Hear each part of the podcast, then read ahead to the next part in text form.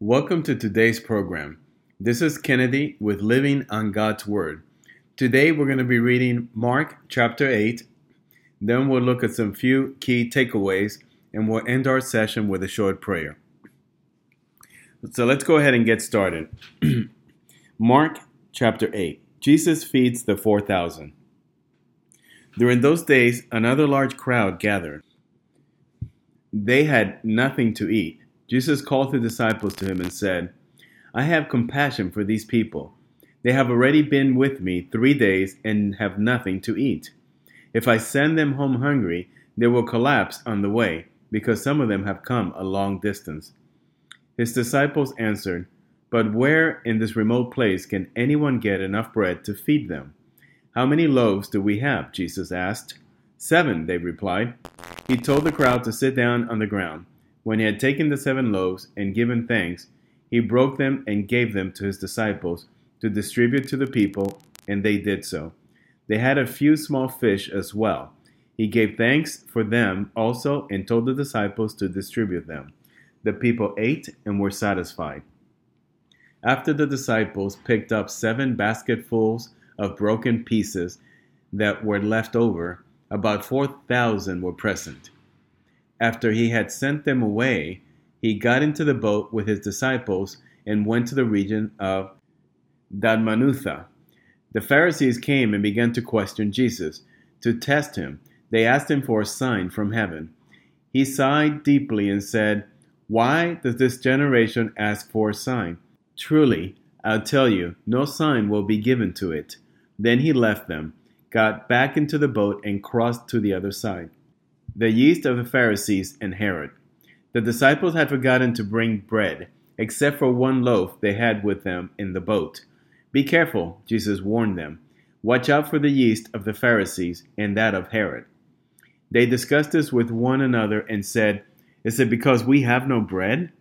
Aware of their discussion, Jesus asked them, Why are you talking about having no bread? Do you still not see or understand? Are your hearts hardened? Do you have eyes but fail to see, and ears but fail to hear? And don't you remember? When I broke the five loaves for the five thousand, how many basketfuls of pieces did you pick up? Twelve, they replied. And when I broke the seven loaves for the four thousand, how many basketfuls of pieces did you pick up? They answered, Seven. He said to them, Do you still not understand? Jesus heals a blind man at Bethsaida. They came to Bethsaida, and some people brought a blind man and begged Jesus to touch him. He took the blind man by the hand and led him outside the village. When he had spit on the man's eyes and put his hands on him, Jesus asked, Do you see anything? He looked up and said, I see people. They look like trees walking around. Once more, Jesus put his hands on the man's eyes. Then his eyes were opened, his sight was restored, and he saw everything clearly. Jesus sent him home, saying, Don't even go into the village. Peter declares that Jesus is the Messiah. Jesus and his disciples went on to the villages around Caesarea Philippi. On the way, he asked them, Who do people say I am? They replied, Some say John the Baptist, others say Elijah, and still others one of the prophets. But what about you? he asked. Who do you say I am? Peter answered, You are the Messiah. Jesus warned them not to tell anyone about him. Jesus predicts his death. He then began to teach them that the Son of Man must suffer many things and be rejected by the elders, the chief priests, and the teachers of the law, and that he must be killed and after three days rise again. He spoke plainly about this, and Peter took him aside and began to rebuke him. But when Jesus turned and looked at his disciples, he rebuked Peter. Get behind me, Satan, he said. You do not have in mind the concerns of God, but merely human concerns. The way of the cross. And then he called the crowd to him along with his disciples and said, Whoever wants to be my disciple must deny themselves and take up their cross and follow me. For whoever wants to save their life will lose it, but whoever loses their life for me and for the gospel will save it. What good is it for someone to gain the whole world yet forfeit their soul? Or what can anyone give in exchange for their soul? If anyone is ashamed of me and my words in this adulterous and sinful generation, the Son of Man will be ashamed of them when he comes in his Father's glory with the holy angels. This is the end of Mark chapter 8. Now, let us look at the key takeaways from uh, chapter 8. So, first of all, we see Jesus feeling compassion for the multitude of people that have been following him um, and at this point hungry. And so instead of sending them back without anything to eat, he instructs his disciples to uh, have them uh, fed. And this is when he performs the miracle of the feeding the 4,000 with only seven loaves and a few fish. Uh, the second takeaway we see Jesus is now after this miracle uh, gets on a boat with uh, with his disciples and they depart to an area close to Capernaum. Uh, the Pharisees came uh, up to him and they start asking him for a sign uh, to prove that he is who he claimed to be, which that was the Son of God and the Messiah. And Jesus refuses to give them any more signs than other than the miracles he had already performed and all the scriptures that he had fulfilled of the Old Testament. And instead, he tells them that, um, you know, his resurrection will be the sign um, and that he's going to give them. And he indirectly points them to the resurrection by telling them that Jonah um, and the three days that he spent in the belly of the fish, that that would be their sign. Uh, the third takeaway, see, we see Jesus here leaving the Pharisees and telling his disciples to be aware of the leaven of the Pharisees. At first, the disciples were confused, not understanding, thinking he was talking about physical bread. And later, uh, Jesus interprets for them that he's talking about uh, their spiritual corruption.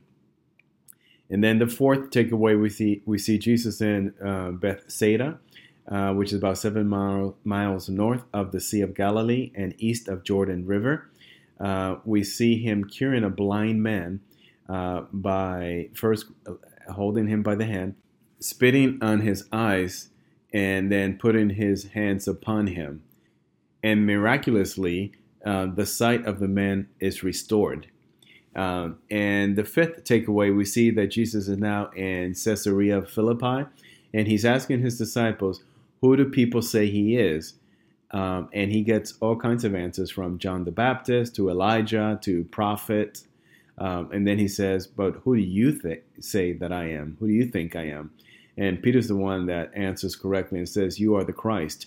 You are the Son of the living God. And this is basically the Holy Spirit re- revealing this to Peter. Uh, on the sixth takeaway, we see Jesus begins to teach them about the continued rejection that they're going to be experiencing, and also what he is about to endure, which is the um, crucifixion, death, and then res- resurrection in the third day. Uh, the disciples don't really understand what he's talking about, and Peter, especially, is actually bothered by this and says, uh, starts to rebuke Jesus. Jesus turns around and rebukes him. Uh, basically, get get away from me, Satan, because uh, he recognizes that Peter is talking uh, based on human needs and human emotions and not talking uh, out of a spiritual um, perception paradigm. So, in summary, Jesus, we see feeding the 4,000, uh, a multitude, with only seven loaves and a few fish. We see a multitude of people following Jesus and his disciples, begging Jesus to heal them of all sorts of sickness um, and Jesus performing uh, many more miracles. We see the elders and the Pharisees and the scribes uh, become jealous of Jesus and, and follow him in order to try to catch him doing or saying something wrong. Uh, they even ask him for a sign to prove that he is the Son of Man and the Messiah. Jesus um, refuses and instead uh, rebukes them and points them only to the story of Jonah as a way to tell them that his resurrection will be the ultimate sign. Jesus continues to heal blind people and conduct other miracles. Jesus then asks his disciples, Who are people saying that he is, and who do they think he is? Um, and then we see Peter correctly answering, You are the Christ. Uh, you are the Son of God, the Messiah. Jesus also warns them about the uh, leaven of the Pharisees, basically saying, Beware of their spiritual corruption. And then finally, we see Jesus telling his disciples that in order to enter into the kingdom of God, in order to follow Him, uh, people are to renounce everything, all material things, um, and that if anyone is ashamed of Him, he too will be ashamed uh, when He comes in in all His glory. So this is basically the end of chapter eight. Uh, now let us end with a short prayer. Father, we love and we glorify you. We thank you for loving us with such deepness um, that is really hard for us to comprehend the love that you have for us.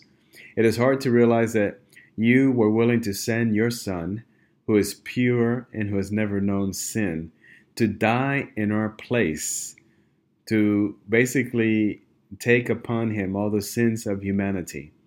In the moment he became sin, so that we would be made righteous in your eyes and would be forgiven by your grace and by our faith in your Son Jesus. So when we know we don't deserve this, instead we deserve to be set apart from you uh, due to our sins. But Father, we just thank you for sending us your Son Jesus to show us the way back to reconciliation with you. Let us not continue to be blind and Lord, help us see the many signs that you give us every day, Lord, of your love, um, your love for us, for the human race. Um, and Lord, help us, uh, help our unbelief, give us faith, Lord. Uh, we believe in you, Father God. We believe that Jesus is the only way back to your glory. Father, we pray that you continue to keep us close to your infinite heart and infinite love, and that this love continues to redeem our souls. And we ask this in Jesus' name. Amen. So this concludes the end of Mark chapter 8. Uh, we hope that you will join us again tomorrow. God bless you. This is Kennedy, your brother in Christ, always.